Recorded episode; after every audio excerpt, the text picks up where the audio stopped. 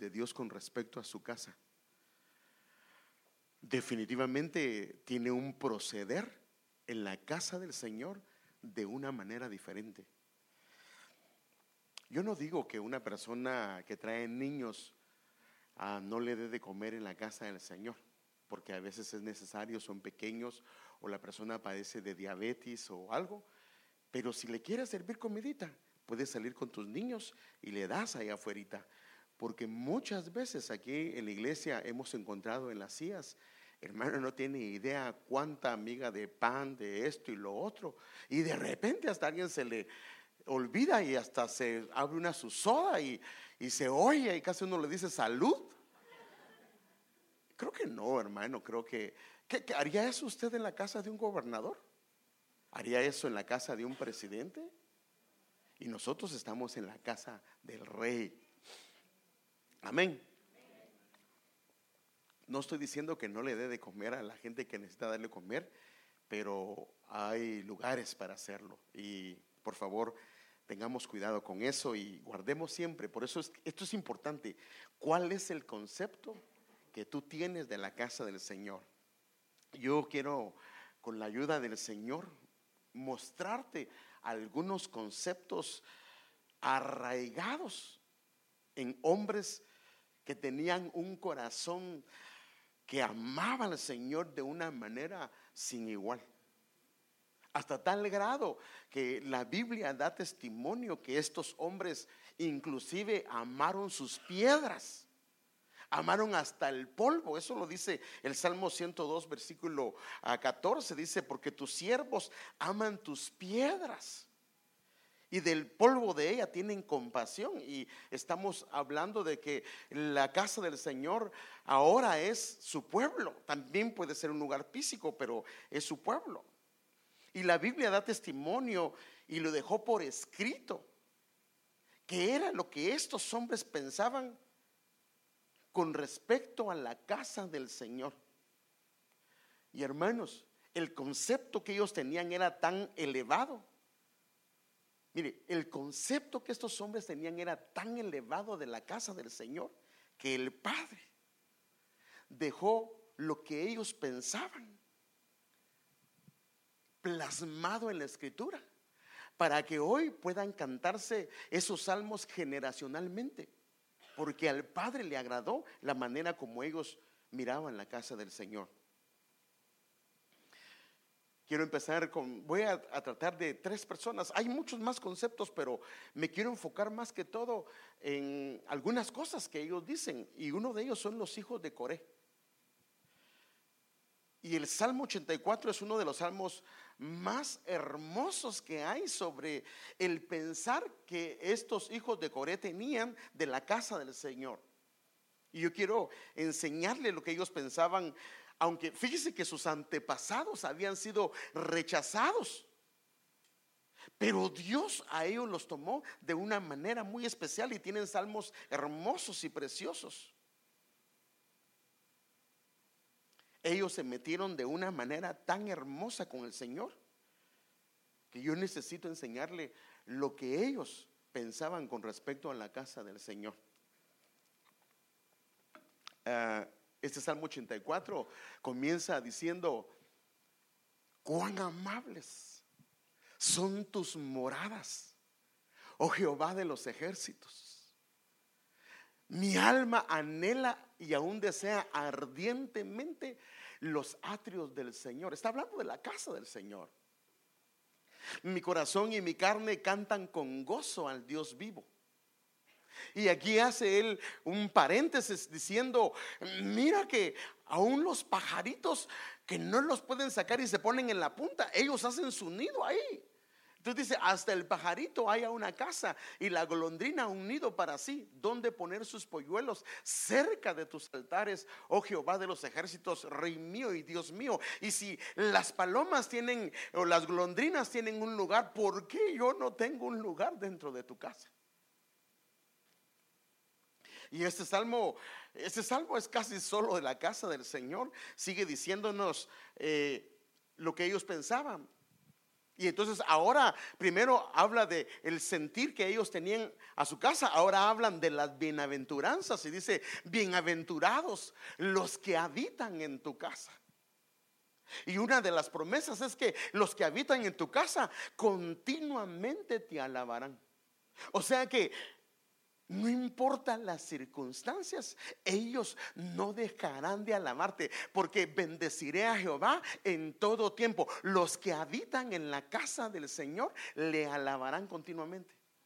Y luego dice el cinco: bienaventurado el hombre que tiene en ti sus fuerzas. Las fuerzas que él tiene no dependen de él o de ella, sus fuerzas dependen de ti, y por eso va a su casa. No es codependiente, sino es dependiente completamente de ti, y en cuyo corazón lo que están es los caminos del Señor.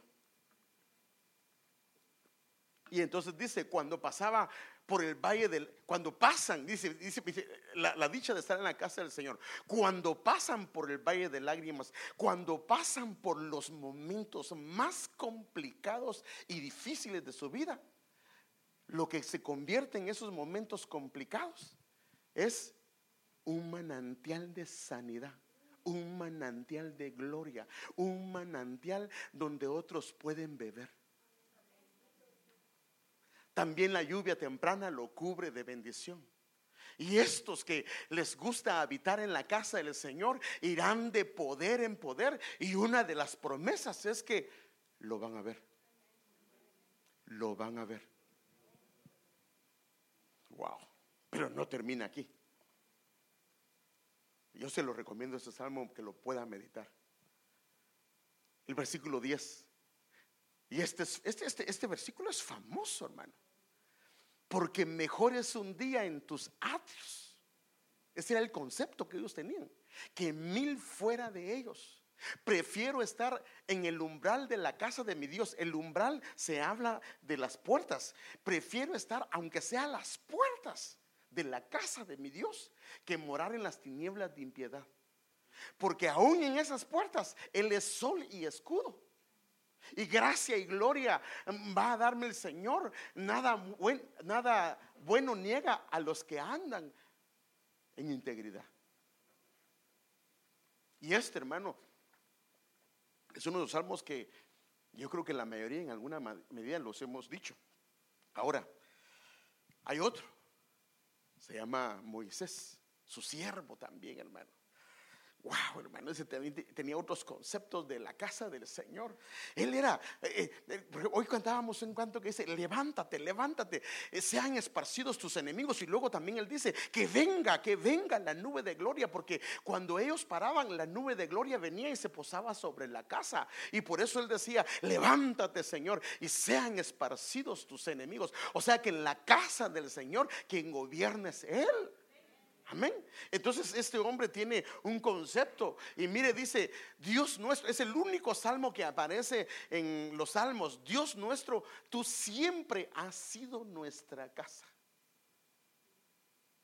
O sea, la casa, él tenía casa, pero para él su verdadera casa era la casa del Señor. Y por eso dice, como verán a Dios en Sion, dice que Moisés hablaba cara a cara con Dios. Otras versiones dice que Él es nuestro refugio, que de generación en generación a Él, Él lo había conocido como refugio o su morada. Desde siempre y hasta siempre, desde antes de crearas, que crearan las montañas, la tierra y el mundo, tú has sido nuestro Dios, tú has sido nuestra casa. Otro concepto, y este, y este es el definitivamente. Uh, este hombre se lleva no el premio, pero hermano, y no le puse todos los pensamientos que ellos tenían con respecto a la casa del Señor, sino le puse algunos. Pero este hombre siempre lo admira a uno, hermano, porque cuando lee algunas cosas de lo que él pensaba de la casa del Señor, mire, hay un pasaje que a la Biblia así dice: él estaba viviendo en un palacio. Y ese hombre se, no lo podía hacer. Se llevó el arca a su casa. Para cualquier hombre eso era muerte, pero ese hombre vivió en un agrado delante de Dios, que Dios no le trajo muerte. Y cuando miraba el, el arca entre cortinas, el tricortina decía: pero ¿cómo es posible que yo moro en un palacio? Y la, la, eh, lo que representaba la presencia del Señor está entre cortinas. Dijo: no, no, no, yo voy a hacer algo para mi Señor. Este hombre, es más, él no construyó la casa, quien la construyó fue su hijo. Pero él hizo los planos. Él, hermano amado, fue el que Dios le trazó los planos. Y todo el dinero, cuando usted se comienza a darse cuenta en Crónicas y Segunda de Crónicas, el dinero que él puso, todo lo que él puso para la casa del Señor, es tremendo, hermano. Y eso que todavía Dios no le había dicho que el reino se lo iba a dar. Para él, para David: yo soy como un olivo verde. Y en su casa lo que hace es que está floreciendo continuamente. O sea que para él era como un olivo que en la casa lo que pasaba era que estaba floreciendo. Y así se miraba él: en tu casa yo florezco, soy olivo verde, pero en tu casa yo doy renuevo, yo florezco. Y por eso el Salmo veintiséis ocho dice: oh Jehová, he amado. Bueno, mira lo que dice: he amado la habitación de tu casa, el lugar de la morada de tu gloria. Que Dios nos ayude a tener un concepto diferente de lo que es la casa del Señor, lo que es su pueblo, hermanos. También este hombre dice en el Salmo veintisiete, versículo cuatro al cinco, dice: lo único que le pido, mire, hermano, qué tremendo, hermano, lo único que le pido al Señor, lo que más anhelo, es vivir en la casa del Señor todos los días de mi vida, deleitándome en la perfección del Señor. O sea que él, cuando llegaba a la casa, él sabía que el Rey de Gloria estaba ahí y él iba a deleitarse en él y meditando dentro de su templo. Pues porque él sabía que él lo iba a ocultar cuando vengan las dificultades. Me esconderá en su santuario, me pondrá en una roca alta donde nadie me alcanzará. Lo voy a llevar un poquito rápido porque eso lo puede usted apuntar y leerlo en su casa. Mira otro pensamiento: cuán preciosa es, oh Dios, tu bondad. Por eso los hijos del hombre se refugian bajo la sombra de tus alas. Y mire cómo miraba él: se sacian de la abundancia de tu casa. O sea que para él, en la casa del Señor encontraba todo lo que él necesitaba. Todo lo que necesitaba lo encontraba en su casa. Y entonces, como están en su casa, les das a beber del torrente de tus delicias. O sea que para él, de ahí fluye, y, y así es, de ahí fluye todo lo de Dios. Mire este otro versículo: cuán bienaventurado es aquel a quien tú escoges y haces que se acerque a ti para que more en tus atrios, porque ahí seremos saciados del bien de tu casa, de tu santo templo. Wow, hermano. Tenemos que pedir al Señor que haga cambios en nosotros, hermanos. Amén. Mire este, el versículo uno, dos y el versículo nueve. Yo me alegré cuando me dijeron: aleluya, vamos a la casa del Señor. Plantados están nuestros pies dentro de tus puertas, oh Jerusalén. Por amor de la casa del Señor nuestro Dios, procuraré tu bien. Él, por amor a su casa, hacía todo lo que fuera necesario para que su casa estuviera bien. Por eso este hombre, Dios hizo algo muy especial con él. Y no lo vamos a ver hoy, pero yo sí quiero que tratemos algunas cosas. Entonces la pregunta yo te la vuelvo a hacer nuevamente: ¿qué aprecio tienes tú por la casa del Señor? ¿Arde tu corazón por venir a su casa? O dices: ah, otra vez. Y si no voy, el pastor me va a estar llamando, ¿y qué voy a hacer? Entonces prefiero que mejor ir y no que me esté llamando, porque no, si también hasta me va a venir a visitar acá y no quiero. Wow. O arde su corazón. arde el corazón por venir a la casa del Señor y sabe que aquí va a encontrar lo que usted necesita, hermano. Nosotros los que ya llevamos algún tiempo, eh, hermano, cuando hemos venido cansados, turbados, angustiados, esos días cuando aún decidimos venir a pesar de lo que sentimos, decidimos venir a la casa del Señor, esos servicios han sido los más gloriosos para nuestras vidas. Porque en la casa del Señor hay un torrente continuo fluyendo de Él. Y aquí, hermano amado, cuando entendemos que de su casa, de su presencia, de Él fluye todo, hermano, comienza a cambiar nuestra perspectiva y sabemos que ahí vamos a encontrar la respuesta. Pero aquí vemos a un pueblo que no tuvo un aprecio especial sobre la casa del Señor.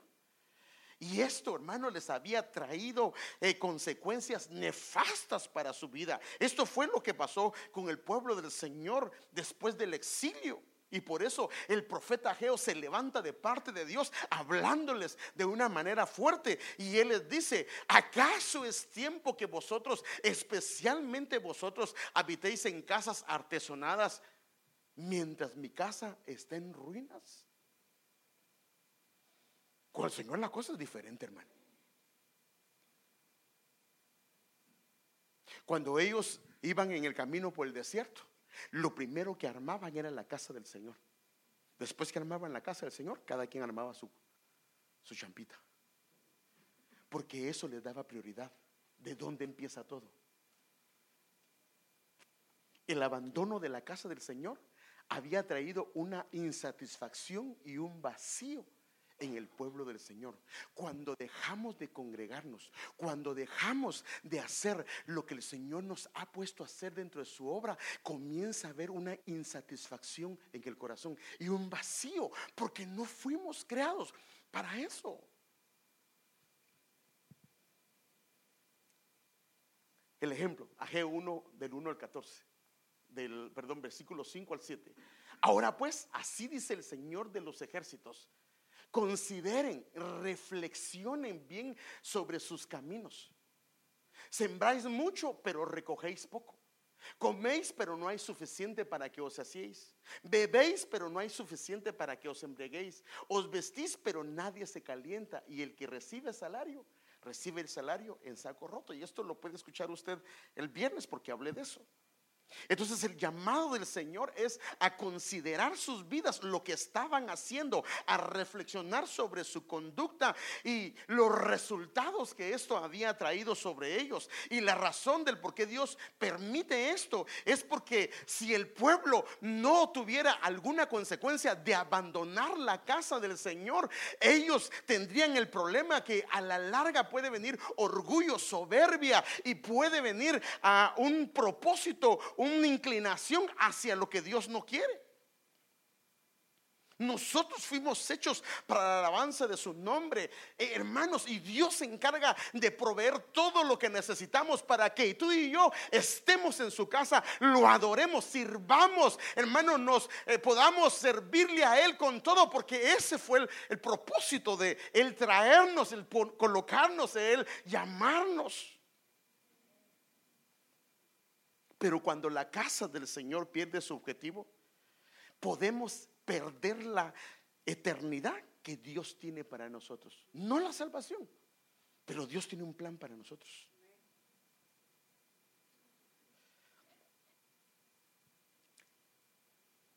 Por eso, como bien sabe, lo, le he estado predicando sobre la importancia de su casa. Eso lo hablé el día miércoles, le hablé de la importancia de la casa del Señor. El día viernes le hablé sobre la edificación de la casa y que nosotros somos parte de esa casa y correspondemos a esa casa.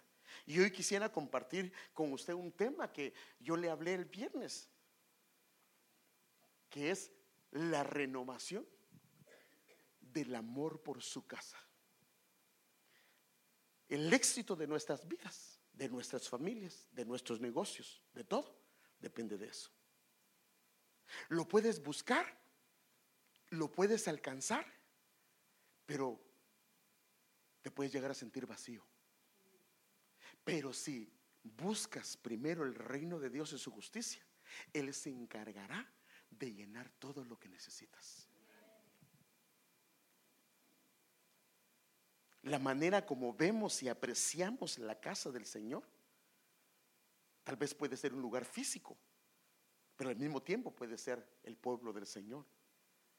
Esta es la clave para el gozo, la complacencia ah, en mi vida, en tu vida, en todas las áreas, porque del Señor fluye algo muy especial. Cuando viene de Dios, nuestro pensamiento actuará de una manera diferente. Fíjese que cuando uno comienza a enfocarse en el llamado que tiene, entonces los pensamientos se ordenan, los sentimientos se ordenan, y Él comienza a gobernar todo para que se ordene la casa, la vida, eh, todo lo que tenemos.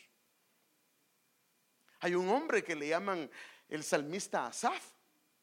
El hombre estaba turbado, sus pensamientos lo estaban haciendo pedazos, y dice la Biblia que sentía punzadas dentro de su corazón, y él sentía que algo estaba pasando. Él y era un siervo de Dios, pero cuando entró a su casa se aclararon sus pensamientos. La casa del Señor tiene ese poder. Si nosotros hemos entendido bien esto, trataremos por todos los medios, y Dios es fiel y puede ayudarte para que no dejes de congregarte. Ahora, esto va a depender de cómo, qué concepto tengas tú de la casa del Señor. Si hemos entendido bien esto, trataremos que nuestros hijos, ellos crezcan en su casa, se fortalezcan en su casa, moren bajo el umbral de la casa del Señor. Es, hermano amado, impresionante cómo los salmistas se les abrieron los ojos espirituales y les, y les, se les fueron mostrado qué es lo que significa ir a la casa del Señor y qué es lo que pasa en los medios espirituales, aunque nosotros no lo podamos ver. Déjenme mostrarle algunas escrituras de lo que la Biblia dice que a estos hombres vieron en el mundo espiritual cuando nosotros nos congregamos, cuando nosotros venimos a la casa del Señor. Hermanos, hay, hermano amado, una un movimiento enorme en lo espiritual. Déjeme mostrárselo hoy. Para el salmista David, primero, el rey de gloria entraba literalmente en su casa, y él lo dice en el Salmo veinticuatro, y esto lo hemos leído en algunas ocasiones: alzad, oh puertas, vuestras cabezas, alzaos vosotras, puertas eternas. Usted es una puerta para que entre el rey de gloria. O sea que cuando tú levantas tus manos, levantas tu cabeza, estás abriendo un portal para que el rey de gloria entre. Y esto ya se lo hablé, eh, hermano, esto ya lo prediqué en una ocasión. Cuando usted hace eso, usted abre un portal de bendición. Por eso es que a causa de los hijos de Dios, Dios su lugar lo bendice, porque ellos son un portal de parte de Dios. ¿Quién es este rey de gloria? El Señor fuerte y poderoso, el Señor poderoso en batalla. Alzado puertas vuestras cabezas, alzadlas vos, puertas eternas, para que entre el rey de gloria. Y él vuelve a preguntar: ¿quién es este rey de gloria? El Señor de los ejércitos, Él es el rey de gloria. Y entonces cuando tú vienes a su casa y lo alabas, te agregas a un cortejo del Señor que viene hacia su casa. Tú te agregas. ¿Sabe qué es un cortejo? Es un grupo. Como David cuando iba de un lugar a otro. Mire cómo lo dice. Salmo sesenta y ocho, veinticuatro al veintiséis. Aparece tu cortejo. Es, el cortejo es un grupo de personas que acompañan a, a un lugar, a otra más prominente, en una ceremonia que puede ser gozosa o puede ser solemne. Aparece tu cortejo, oh Elohim. Elohim es Dios, el cortejo de mi Dios. Y el rey, ¿hacia dónde va? Hacia el santuario. O sea que el Señor, cuando viene a su casa, viene con un cortejo. Vienen ángeles, vienen, hermano amado, y tú te puedes agregar a ese cortejo. Los cantores van delante, mire que los cantores van delante y los músicos van detrás, en medio de doncellas que tocan panderetas. Bendecida a Elohim en las congregaciones, a Jehová los que sois de la estirpe de Israel. O sea que cuando tú vienes a la casa, tú te agregas a este cortejo. Por eso decía David, hermano, estos hombres se les abrieron sus ojos, hermano, que alzad, y decía, alzado puertas vuestras cabezas, porque el Rey de Gloria va a entrar. Y por eso es que este hombre también dice en el Salmo ochenta y nueve, quince, cuán, es, cuán bienaventurado es el pueblo que lo sabe, que, que sabe lo que es la voz de júbilo. Porque como David iba con el arca, con gozo, con danza, iba remolineando delante del Señor. Entonces dice, cuán bienaventurado es el pueblo que sabe lo que es la voz de júbilo, porque ellos andarán a la luz de su rostro. Los que vienen en ese cortejo. Me gusta cómo lo dicen otras versiones de este pasaje. La P D T dice: ya se pueden ver las procesiones de mi Dios y Rey rumbo al santuario. O sea que cuando tú decides venir a la casa y vienes con gozo, vienes con el anhelo, te agregas a ese cortejo del cielo. Esta otra versión dice: ya se asoma tu procesión, oh Dios, la procesión de mi Dios y Rey, mientras Él entra en el santuario. Y cuando uno entiende esto, hermano, porque estos hombres lo entendieron, vas a la casa del Señor de una manera diferente. Mira, hermano, en la iglesia se socializa, porque eso es parte de lo que nosotros hacemos, pero ese no es nuestro principal objetivo. Amén, hermanos. Venimos a, a ver a los hermanos, pero ese no es nuestro principal objetivo. Si este es el objetivo, estamos en la calle. Aquí venimos a adorar. Por eso nadie se presentará delante de mí con las manos vacías. Aquí venimos a darle gloria al Rey. Y por eso yo lo invito. Lo que hacen los hermanos o hermanas cuando lo invitan a danzar, ahí puede verlo. Usted se agrega a un grupo celestial. Los cantores, los que llevan las panderetas, los músicos. Usted se agrega a un cortejo que es del cielo, que lo que está haciendo es que dando una fiesta para el Señor. Porque cuando viene y entiende que es ir a la casa del Señor, su manera de ir a la casa del Señor será diferente, porque encontrará ahí todo lo que usted necesita. Amén. Y el amor y poder de Dios fluyen en el pueblo cuando ellos se conducen a la casa del Señor. Dios comienza a poner un amor y el poder de Dios comienza a operar de una manera muy especial. Déjenme enseñárselo en este versículo. Éxodo quince, trece dice: con tu amor vas dirigiendo a este pueblo que salvaste, con tu poder lo llevas a tu santa casa. O sea que el amor y el poder de Dios comienzan a fluir, porque, hermanos, por eso el enemigo se quiere oponer. El enemigo sabe todo lo que pasa cuando te conduces a su casa. Y entonces por eso, cabal, cuando ves, vas a venir a la casa del Señor, empiezan los problemas en casa. Y no nos damos cuenta de dónde vienen. Se enoja la mujer, se enoja el papá, se enoja el hijo. ¿Dónde está? Eh, y, y, y, y, y si vienen a la casa del Señor, pero no venían con gozo. Ahora Dios tiene misericordia y aquí algo nos va a dar, pero lo que Él quiere es que nos agreguemos a esto. Pero si entendemos que el enemigo sabe esto, Él sabe qué es lo que pasa cuando te conduces a la casa del Señor. Él te va a estorbar para que cuando vengas te sientas cansado, te dé pereza, te pone dolor de cabeza. Hermano, si mis ojos y sus ojos son abiertos, te va a dar idea de todo lo que pasa. Te pone todo tipo de artimañas, porque sabe que en su casa va a fluir algo muy especial en tu vida. Tus hijos van a recibir el nombre, van a recibir la identidad de padre. Tu familia va a ser transformada en la casa. En su casa vas a encontrar el balance para tu vida y todas las facetas de tu vida. Pero tus hijos, si crecen en la casa del Señor, ellos en cada faceta de su vida, ellos comienzan a recibir lo que ellos necesitan. Mire, hermano, sin ir muy lejos, Esto es un testimonio de unos hermanos de aquí, unas familias de acá.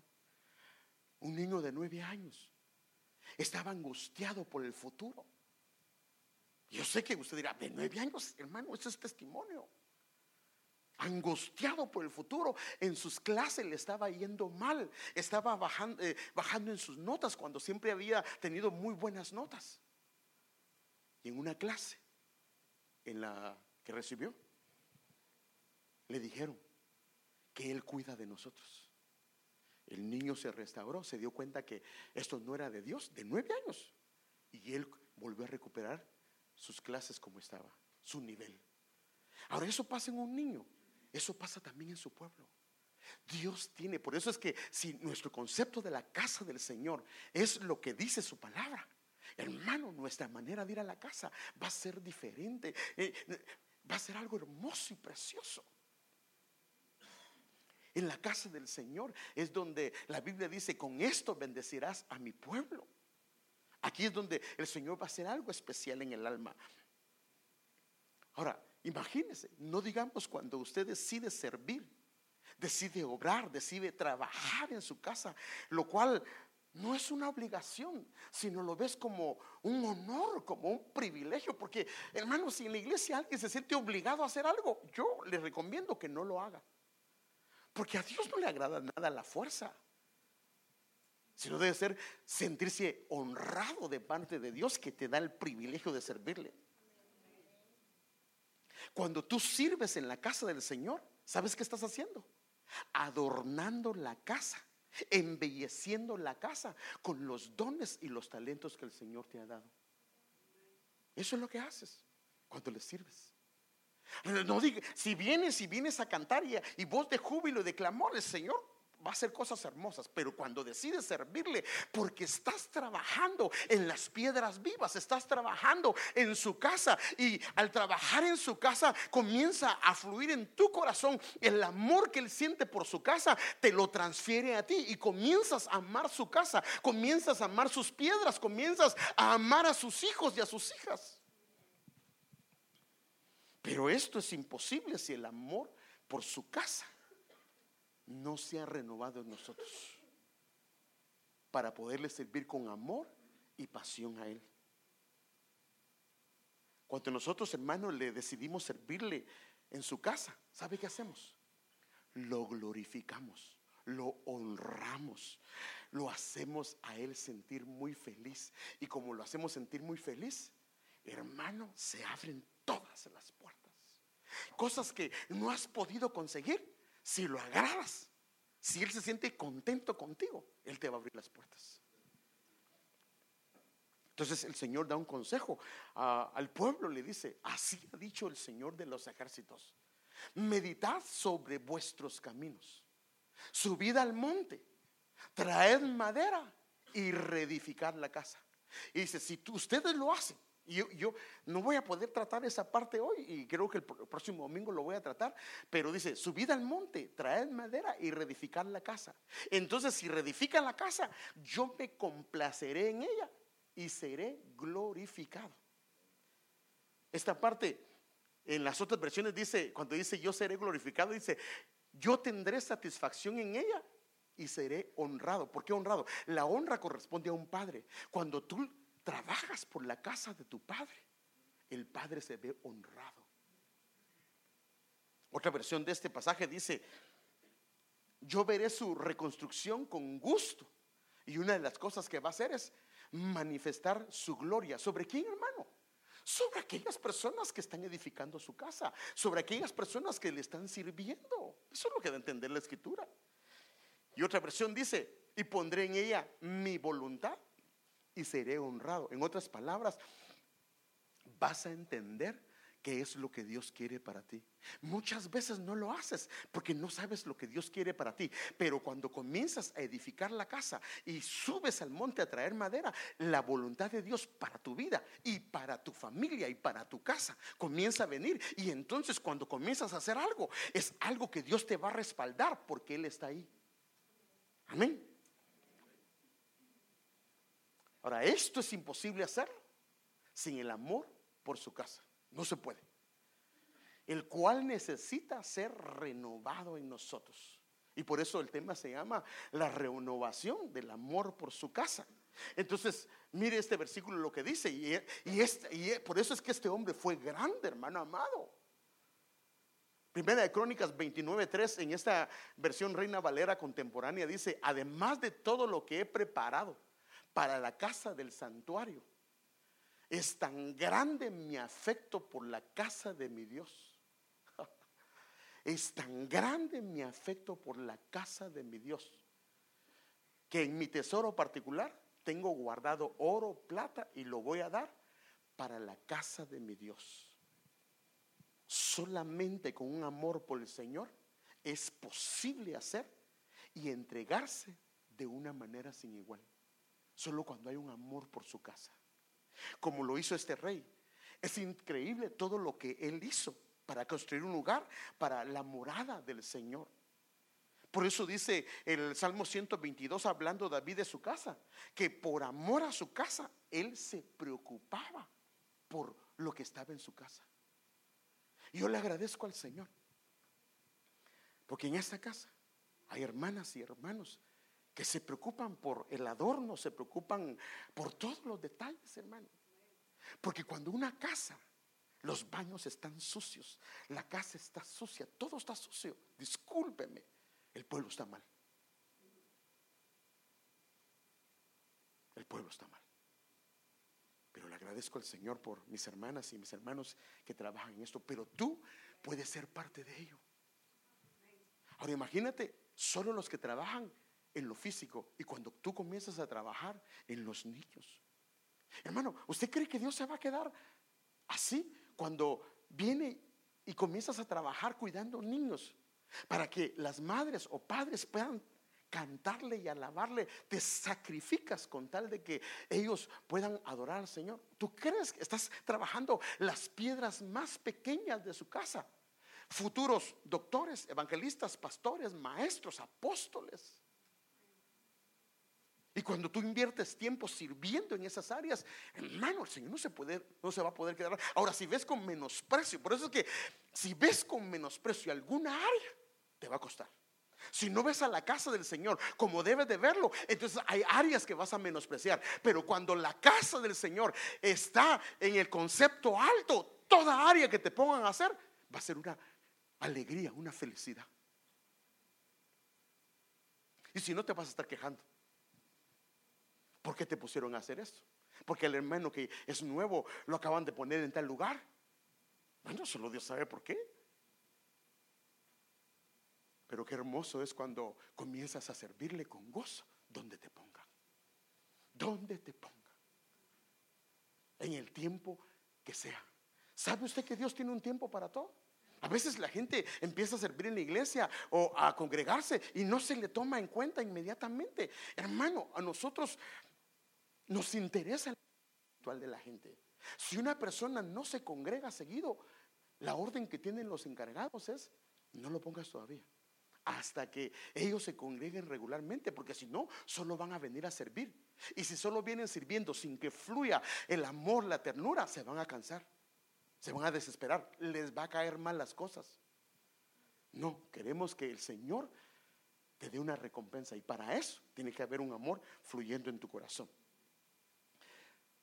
Mire este hombre lo que dice: por amor de la casa del Señor nuestro Dios, procuraré tu bien. Bueno, para los que moren en su casa, los que, los que entendieron el concepto de qué es morar en su casa, ellos van a ser renuevos, que van a ser renovados, perdón la redundancia, y que van a florecer en la casa del Señor. Esa es la promesa de Él, y yo se lo quiero enseñar. Por eso es que quieres ser renovado, quieres eh, florecer en el Señor, debes de habitar en la casa del Señor. Mira, como lo dice el, este, este salmo, es Salmo ciento veintiocho, versículo del tres al cuatro. Tu mujer será como vid fecunda en la intimidad de tu casa, tus hijos como renuevos de olivo en torno a tu mesa. He aquí, aquí será bendecido el valiente que teme a Jehová. A mi manera de ver, el valiente que teme a Jehová es el Señor. Y la mujer es la iglesia. Los hijos de la iglesia serán como vid fecunda en la intimidad de su casa, y tus hijos como renuevos de olivo en torno a la mesa. Porque sabe que en, la, en el lugar santo hay una mesa, la mesa de los panes. Y dice que los hijos se van a ser renuevos de olivo. Y me gusta, hermano amado, cómo son los olivos. Renuevos de olivo son verdes, preciosos, hermosos. Y dice, y tus hijos, los hijos, o sea, los hijos de la iglesia, los que, los que moran en la iglesia, serán como renuevos de olivo alrededor de la mesa. Comerán de lo que el Señor le ha dado en su casa. Los renuevos que florecen, ellos son los que van a edificar la casa del Señor. Por eso es que si en algún momento tú no has trabajado, no has servido, no has entendido el concepto de lo que es servir en la casa del Señor, por eso este es el año del renuevo, donde Dios, tal vez dejases de servirle, tal vez el ministerio, lo que Dios te dio, por alguna razón dejó de ser útil y lo dejaste, lo abandonaste, o tal vez el ministerio, como pasó en el caso de Josué, eh, el ministerio se llenó de pecado. Porque cuando le dijeron a Josué que le cambiaran las vestiduras, las vestiduras estaban sucias, pero le dijeron, quítenle las vestiduras y pónganle vestiduras nuevas. Si habitas en la casa, ahí te van a cambiar vestiduras y vas a hacer que florezcas. Entonces hablarás de él diciendo, así ha hablado el Señor de los ejércitos, diciendo, he aquí el varón cuyo nombre es el renuevo. ¿De quién está hablando aquí? Es de Cristo. Y nosotros somos, ¿qué dice? El cuerpo de Cristo. O sea que nosotros también somos renuevos. Brotará de sus raíces, y ellos lo que van a hacer, van a edificar la casa del Señor. O sea que si tú comienzas a morar en la casa del Señor y comienza a cambiar tu manera de ver la casa, va a haber un renuevo y vas a edificar la casa del Señor. Sí, dice, edificará la casa de Jehová y tendrá la gloria, y se sentará y reinará sobre su trono, siendo sacerdote sobre su trono, y hablará consejo de paz entre ambos. La edificación de la casa del Señor tiene especificaciones muy claras por Dios. ¿Cuánto tiempo llevo, mija? Ok, estamos bien, estamos bien. Mire, y aquí es donde yo quiero entrar. La madera debe de ser de los montes. Dice, ¿se recuerda? Subid a los montes, ¿y qué dice? Y traed madera y edificad la casa del Señor. Entonces yo quiero hablar sobre esto. La madera debe ser de los montes. ¿Y cuál monte?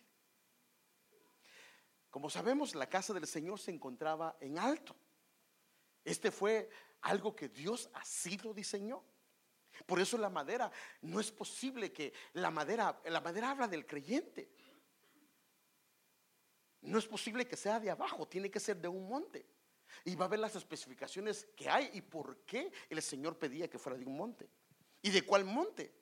Fue el que el Señor escogió.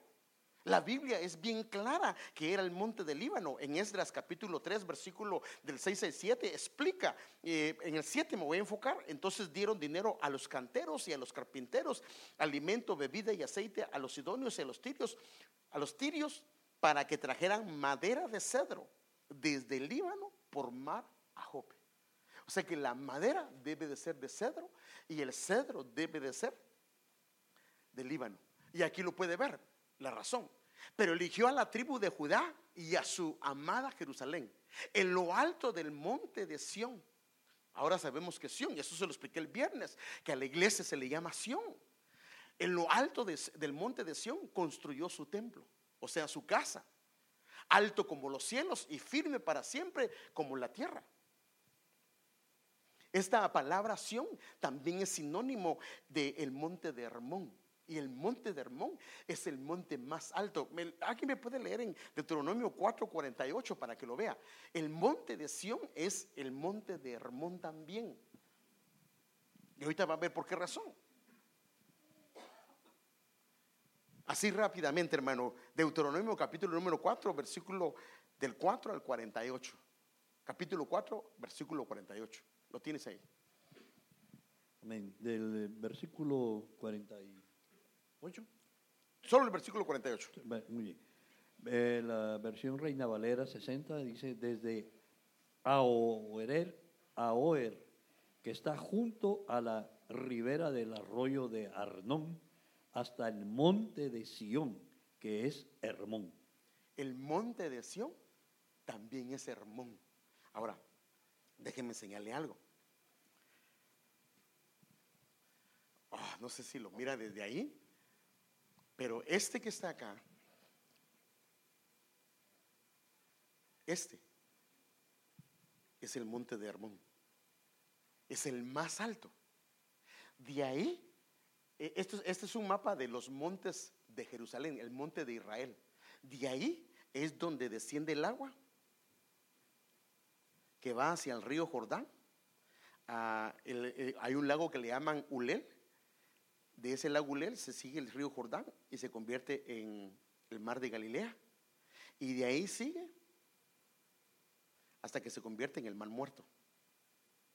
Pero este es el monte de Hermón.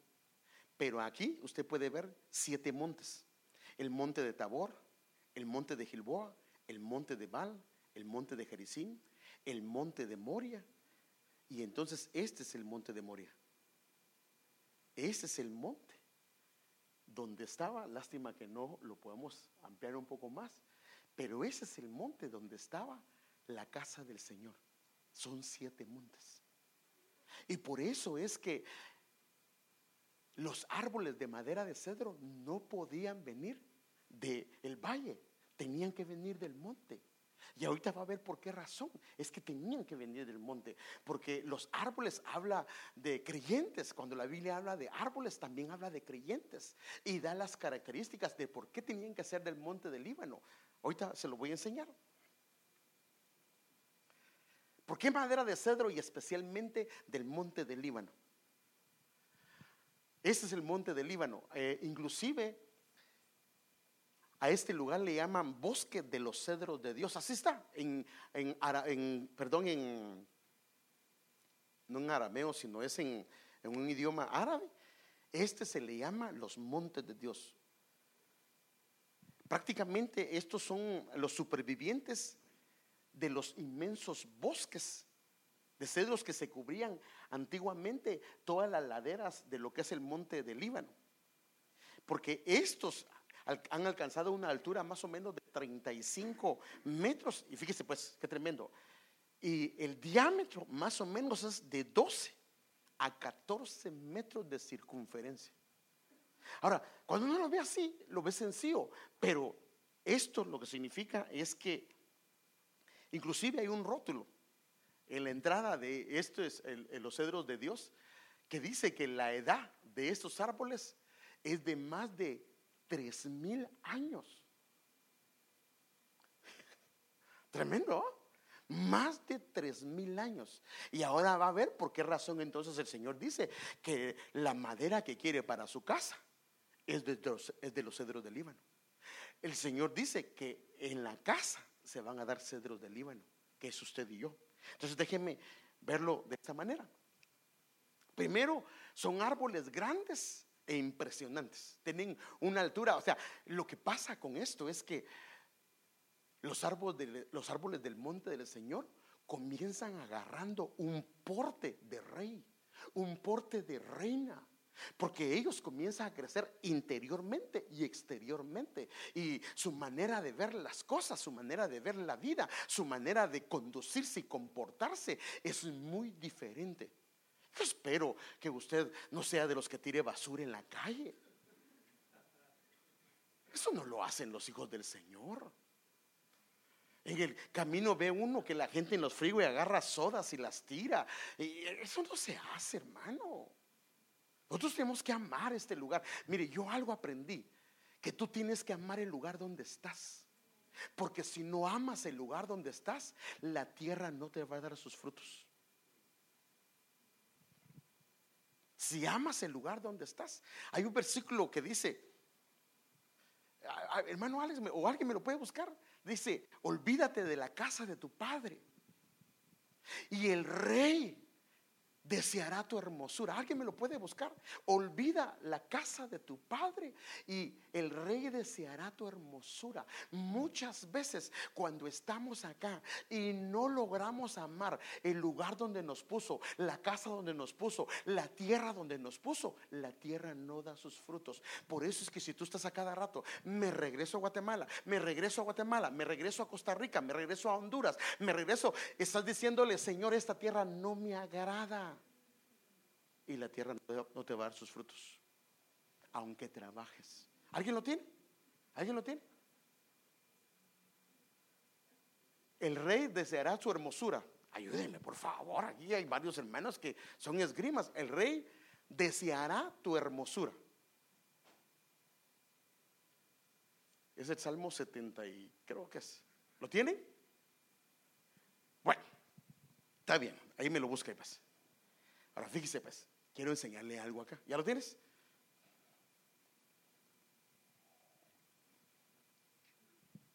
Es el Salmo cuarenta y cinco, diez.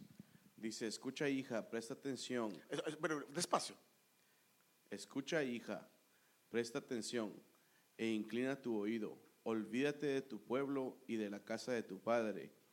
Entonces el rey deseará tu hermosura. Inclínate ante él, porque él es tu Señor. O sea que olvida tu pueblo, la casa de tu padre, y entonces el rey deseará tu hermosura. O sea que muchas veces la hermosura que tenemos no es apreciada por él, porque imagínense lo que pasaba con el pueblo de Israel. Iban por el desierto, Dios mismo iba delante de ellos. ¿Y qué querían hacer ellos? Regresarse a Egipto. Y Egipto les había ido mal. Y el Señor se molesta con ellos. Y por ese deseo de no apreciar lo que el Señor había hecho, quedaron dando vueltas cuarenta años. Entonces estos árboles son grandes e impresionantes. Esta madera de cedro era apreciada por su fuerte consistencia y durabilidad. Esta madera es el más longevo. Esta palabra longevo significa el que tiene más vida. Mire, para darle una idea de esto, mire, ¿cómo se sabe la edad de un árbol? Por los anillos que tiene alrededor. Los anillos. Entonces es obvio que ese es el primer año, La, la primera parte, la que está viendo usted aquí.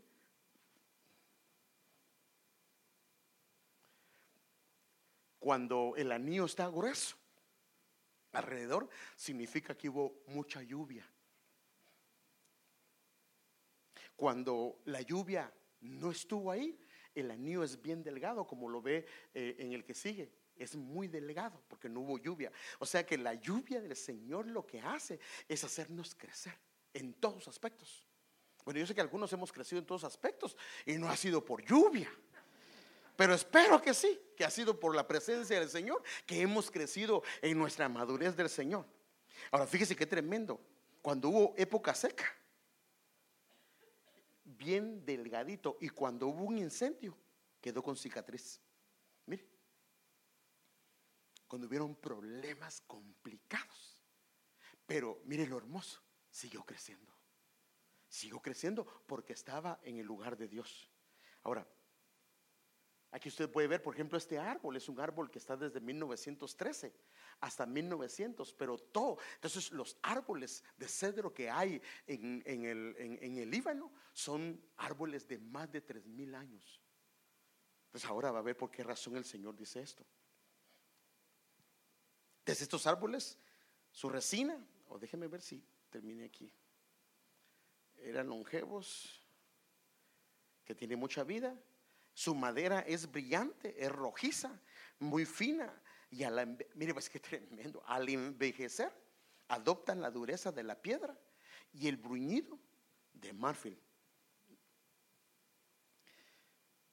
Esta, hermano, exhala, o sea que sale de ella un agradable perfume a incienso. ¿Ah, no dice el Señor eso? Que Él es el incienso, que Él es el perfume, y que todos los que están en Cristo van a tener un aroma a Él. Esta, la resina, tiene un sabor amargo, el cual preserva la, a la madera de cedro de la carcoma y la hace prácticamente incorruptible. Está la savia y está la resina. La resina es lo que sale del árbol como un desecho, pero lo que hace es que no se la coman a los insectos o todo ese tipo de insectos que puede hacer arruinar un, un cedro. La madera de cedro y su resina fue empleada desde la antigüedad por el perfume que ella misma desprende, y eso lo podemos ver en Cantares y lo podemos ver en Oseas. Entonces, lo que usted puede ver es que esta es la madera. O sea que Dios no quiere madera que lleve en su casa, porque para eso Cristo murió, para quitar la lepra. Dios quiere madera que resista la carcoma del mundo. Y por eso los quiere plantar, los quiere trasplantar, y eso es lo que yo quiero ir hoy. Entonces la Biblia hace setenta y tres referencias en el Antiguo Testamento a los árboles de cedro del Líbano. Mire, mire, entonces aquí comienza a dar algunas descripciones, no las voy a dar todas. Se llenan de savia los árboles de Jehová. Los cedros del Líbano, ¿quién los plantó? El Señor los plantó. ¿Cómo los plantó? Cuando Él hizo un renuevo en ellos, estando en la casa del Señor, y ahí se convierten en, en lugares donde albergan familias. Cuando la Biblia habla de los cedros del Líbano, dice de esta manera, fíjese: florecerá copiosamente y se regocijará en gran manera y gritará de júbilo. La gloria del Líbano, o sea que el, el Líbano tiene una gloria que Dios le dio. La gloria del Líbano le será dada al que está en su casa. La gloria del Líbano le será dada, la majestad del Carmelo y de Sarón. Ellos, como, como árboles de cedro, verán la gloria del Señor. Ellos verán la majestad de Dios. Por eso dice: verán a Dios en Sión. O sea que cuando es plantado por el Señor, el Señor se encarga que ellos crezcan y que lo vean a Él. Aquellos que son plantados en la casa del Señor, esta es la promesa que Él les hace: la gloria del Líbano vendrá a ti, el ciprés, el olmo y el boj a una, para hermosear el lugar de mi santuario. O sea que Dios se encarga de traer los árboles de cedro del Líbano que Él ha preparado, que Él los ha sacado de ese lugar, para plantarlos en la casa del Señor. Tú no eres una casualidad. Fue Dios que te trajo, fue Dios que te colocó. Y si das lugar, el Señor te va a hermosear, porque esa es la promesa: la gloria del Líbano vendrá a ti para hermosearte, para hermosearte. Y cuando Dios comienza a hermosearte, hermano, la gracia comienza a fluir, la gloria de Dios comienza a fluir sobre nuestras vidas. La gloria es ser plantados, por supuesto, eh, por el Señor, en los atrios del Señor. El justo florecerá como la palma, crecerá como cedro en el Líbano. Y mire la promesa: plantados en la casa del Señor. Y ayer el hermano Alex, explicándole a un hermano que veníamos en el camino, mire qué tremendo. Mire, el, Dios cómo nos ve a nosotros. Siete veces cae el justo. ¿Qué dice? Siete lo levantará. Pero no importa cuántas veces caiga, no importa la condición en la que haya llegado, Él te sigue viendo como justo. Aunque el hombre y la mujer te vean diferente, pero a los ojos de Él, debido al sacrificio del Señor, Él te sigue viendo como justo. Y entonces Él dice: el justo florecerá, o sea, sus hijos, los que han sido eh, lavados por su sangre, florecerá como la palma, crecerá como cedro en el Líbano. Y lo que va a hacer el Señor es plantados en la casa del Señor. Ahora, ¿dónde van a florecer? En los atrios de nuestro Dios. ¿Y en los atrios qué hay? Entraré sus, con sus puertas. Primero tiene que haber gratitud.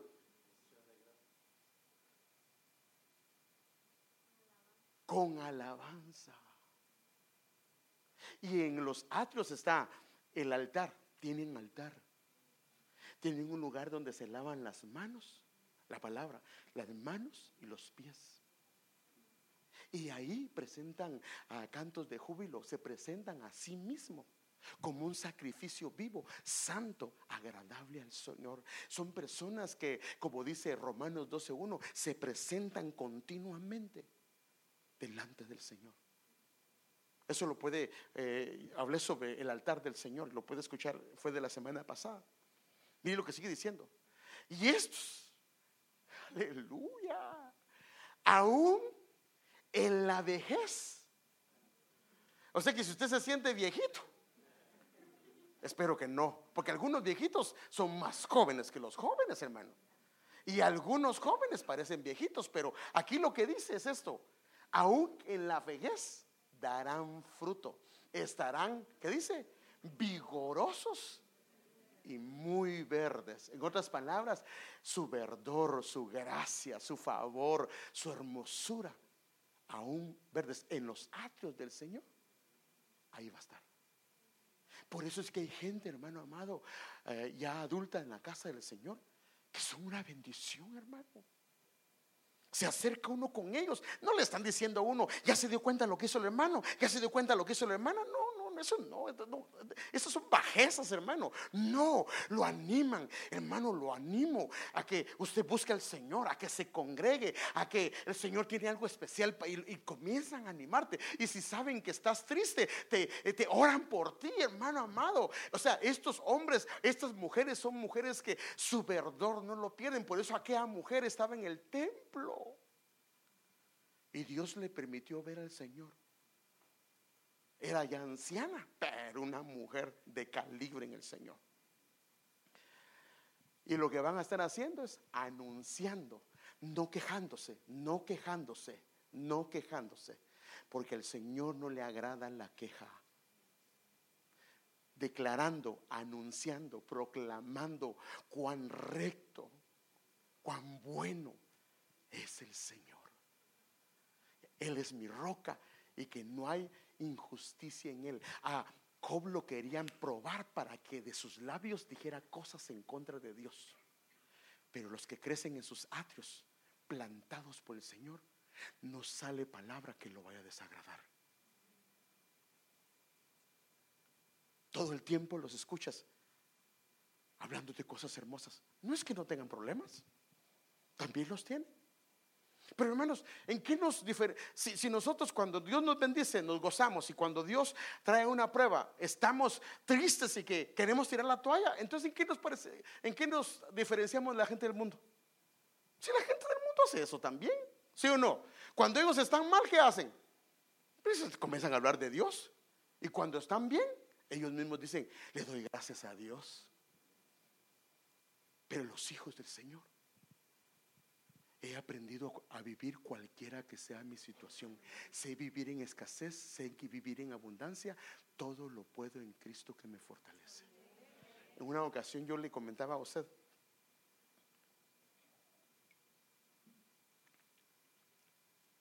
que yo entendí esto. ¿Por qué Dios busca la adoración de su pueblo?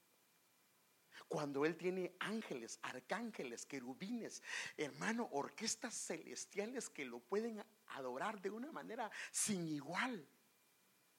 ¿Y por qué buscan la adoración de sus hijos? Ellos le adoran, pero ellos no tienen problemas. Pero imagínate cuando tú y yo, en medio de problemas, en medio de circunstancias, en medio de no tener el deseo de seguir adelante, decides levantar tu mirada y adorar al que vive para siempre. Entonces tu adoración es como un perfume. Es como, hermano amado, la mirra que ha sido machacada, pero lo que sale es un olor fragante para el Señor. Por eso es que a Él le agrada los cedros del Líbano, porque el olor que dan es un olor de frescura, de perfume, de incienso. Ay, hermano, ya se me fue el tiempo. Los hijos del Señor, plantados como cedro en su casa, Dios les promete esto. Mire, yo seré a Israel como rocío. O sea, no faltará el agua, sea su palabra, sea su presencia. Florecerá como lirio, y extenderá sus raíces como el Líbano. Otra vez el Líbano, hermano, extenderá sus raíces como el Líbano. O sea que estos árboles crecen tanto que extienden sus raíces así como crecen. Se extenderán, extenderán sus ramas y será su gloria como la del olivo, y, perfuma, y perfumará como el y perfumará como el Líbano. Volverán y se sentarán bajo su sombra, serán vivificados como trigo y florecerán como la vid. Su olor será de vino del Líbano. Andrea, pasa por favor. Por eso este hombre suspiró al entender esto, y él decía esto: porque mejor es un día en tus atrios que mil fuera de ellos. Prefiero estar en el umbral de la casa de mi Dios que morar en las tinieblas de impiedad, porque en su presencia Él es mi sol que alumbra mis tinieblas. Él es mi escudo contra los dardos del enemigo. Él es el Señor mi Dios. Él traerá, no importando la condición, la gracia y la gloria que proviene de Él. Porque yo sé que el Señor no me niega nada de los bienes que hay en su casa. Si hay insatisfacción en ti, no será porque tienes un mal concepto de lo que es la casa del Señor. Cuando vienes a la casa, vienes con armadura. No, no, aquí no vienes a pelear.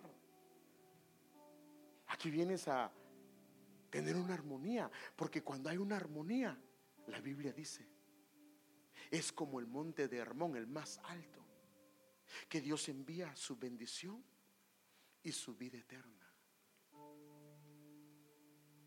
Pero eso significa que tiene que cambiar nuestra manera de ver la casa del Señor. Pero eso no lo vamos a poder hacer hasta que el amor por su casa no sea renovado en nosotros. No me conteste, pero usted y yo sabemos si amamos la casa del Señor. Si cualquier excusa pones para no venir, aleluya, no estoy. Entonces, significa que el amor hacia su casa no está bien. Pero como este es el año del renuevo, si amamos la casa del Señor, el Señor abrirá las ventanas de los cielos, enviará su lluvia, su rocío, y no solo los árboles, sino los plantíos del Señor. Los hijos, tus hijos crecerán como cedros, hermano amado, y tú lo vas a ver, tú lo vas a ver. Porque se podrá perder a alguien que acude a la casa del Señor viéndolo de esta manera. Y aunque haya angustia, aunque haya eh, dolor en el corazón, en la casa del Señor puedes derramar tu alma. Y como pasó con Ana, venía angustiada porque la estaban fastidiando y haciendo muchas cosas, pero cuando llegó a su casa, derramó su alma delante del Señor. Se levantó, así dice la escritura, nunca más estuvo triste, porque en la casa del Señor hay consuelo. En la casa del Señor hay deleites. En la casa del Señor hay un río fluyendo continuamente. Amados hermanos, nosotros tenemos el privilegio de ser portadores de la palabra del Señor y el honor que el Señor nos da y los hermanos que compartimos. Pero tú tienes el honor de estar en la casa y de compartir, hermano amado, juntamente con ese cortejo celestial para alabarlo, para adorar su nombre. No te pierdas nada de eso. Tal vez te lastimaron, tal vez te hicieron daño, pero eso no es culpa de Dios. El Señor quiere que seas renovado. Porque si tu corazón, tus ojos y tu mente son renovadas. Cuando llegues a la casa del Señor, vas a ser feliz. Por eso es que David miraba a sus hermanos. Así decía él en el Salmo dieciséis: como los gloriosos, como los santos del Señor. No, ay, me voy a encontrar con ese hermano, ese hermano. No, no, no. Como los gloriosos. Es un deleite estar en la casa del Señor. Póngase de pie un momentito. Y si tú sientes que has perdido el deleite por su casa, el amor por su casa, y eso te ha inhabilitado inclusive para servirle, para poner los talentos, los dones que el Señor te ha regalado, porque no son para ti, son para su pueblo. Son para tus dones y talentos, son para hermosear la casa del Señor. Por eso es que en su casa, hermano amado, estaba llena de oro, pero pusieron palmeras, porque las palmeras son un símbolo del creyente.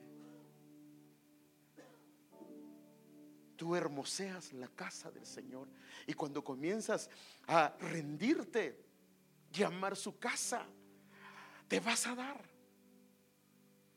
No para mí, hermano, no para un hermano, no, no, no, para la casa del Señor. Ninguno perderá su recompensa de todo lo que haya hecho para el Señor. Tal vez el hombre no te pagó mal, pero eso somos nosotros los hombres. Pero el Dios que tenemos no se olvidará, hermano. Si aquel hombre era fiel con sus ofrendas y sus diezmos, y cuando se trató de traer salvación, le dice: Cornelio,